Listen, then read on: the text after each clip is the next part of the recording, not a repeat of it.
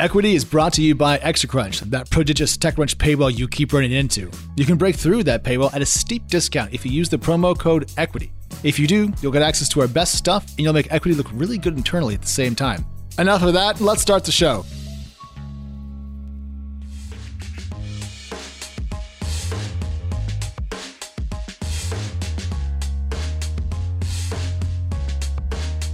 Good morning and welcome to Equity's Monday episode, our weekly primer where we catch up on the news and, of course, explore the numbers behind the headlines. It is June 21st, 2021, and I am back. Yep, this is Alex after a nice week off. I learned how to kayak and even took a couple of naps. So if I owe you an email or a DM, sorry about that, but I needed to recharge. It's good to be here. To start this week, the cryptocurrency markets are having a hard time due to geopolitical issues, and American stocks are set to rise at the open despite declines in Asian stocks and a generally mixed European trading day. Also, remember that we are recording Equity live this week on June 24th at 2 p.m. Pacific time, which is 5 p.m. Eastern or 9 p.m. GMT. It's a free show, so please show up and heckle us as we try to bring that old live show energy to the virtual world. There is a link to register in today's show notes if people like this and it's a good time and all that, we'll do more of these here and there. Of course, it's more fun to show up at Disrupt and do it in person and see everybody, but uh, this is the next best thing. And frankly, I think it's going to be a blast.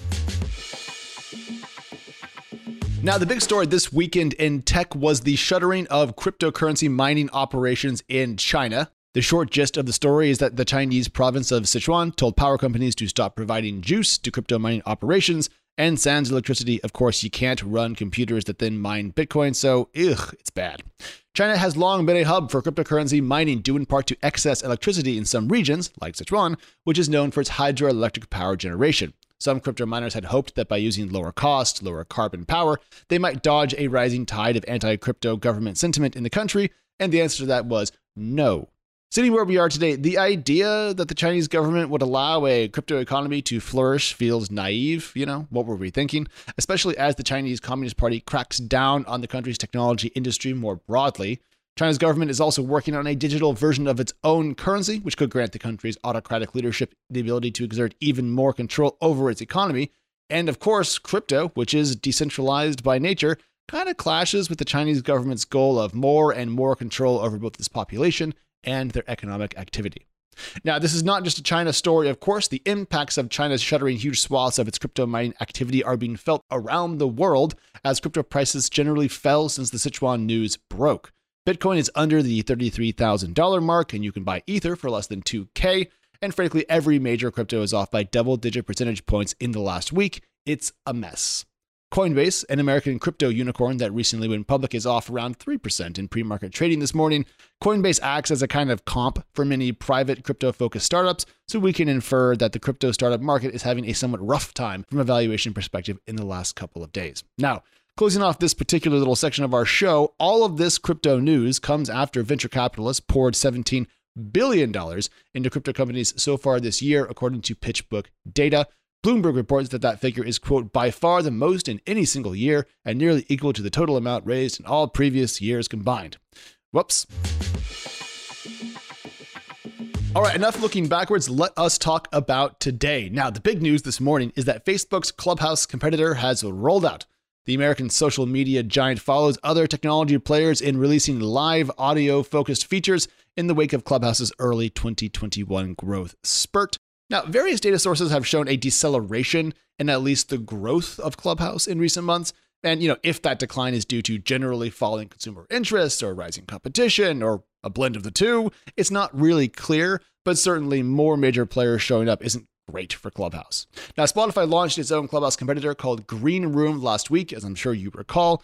Uh, you know, thinking about this, what Facebook will do with live audio long term is less clear than what Spotify might. The music streaming service, of course, has been working on building out its podcast and other kind of non music content for years.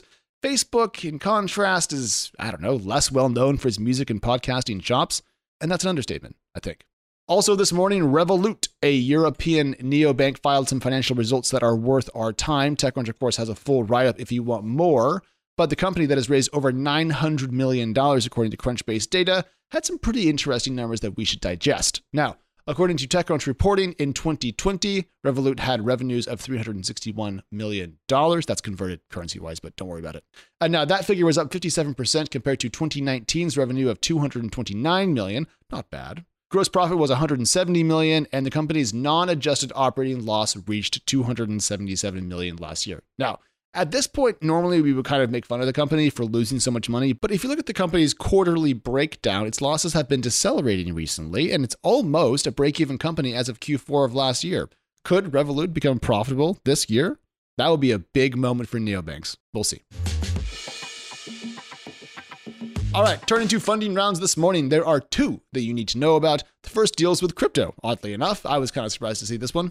The news is that Amber Group, a Hong Kong based cryptocurrency trading startup, said on Monday that it has raised $100 million in a Series B funding round at a pre money valuation of about a billion dollars, according to TechCrunch. Now, that's about 10 times its last private valuation, so quite a good up round for the company.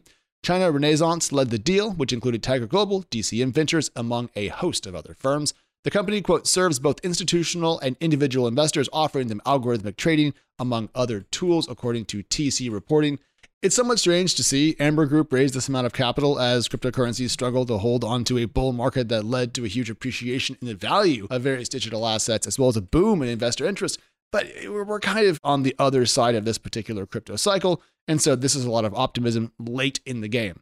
And Amber is based in Hong Kong, where China is cracking down on anything that wouldn't fly in mainland China, so that probably won't help it stay clear of a changing domestic regulatory environment. One to keep an eye on. And Forto, that's F O R T O, raised $240 million in a round led by SoftBank's second Vision Fund. The round values the company at about $12 billion.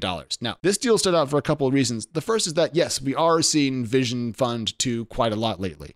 Now, Vision Fund 2 is no Vision Fund 1 in terms of, I don't know, breaking the entire venture capital world, but surely the Japanese telco conglomerate is still very active in the private capital markets. And second, Forto's business is something that we should keep tabs on. The company works in the supply chain software space, providing code to help companies move things around the world in an efficient and hopefully cost effective manner. You could view the company's latest deal then as investor belief that global trade is not set to slow and that's bullish, and it's nice to close today's news cycle on something positive. All right, closing today, don't forget that our live show is June 24th. That's this week. It's going to be fun. You can come and take part. You can heckle us. It is as free as roadkill and twice as tasty. It's going to be an absolute blast. Also, don't forget that we are, of course, on Twitter at EquityPod. I'm on Twitter as at Alex if you want to say hello. I'll see you soon. Bye.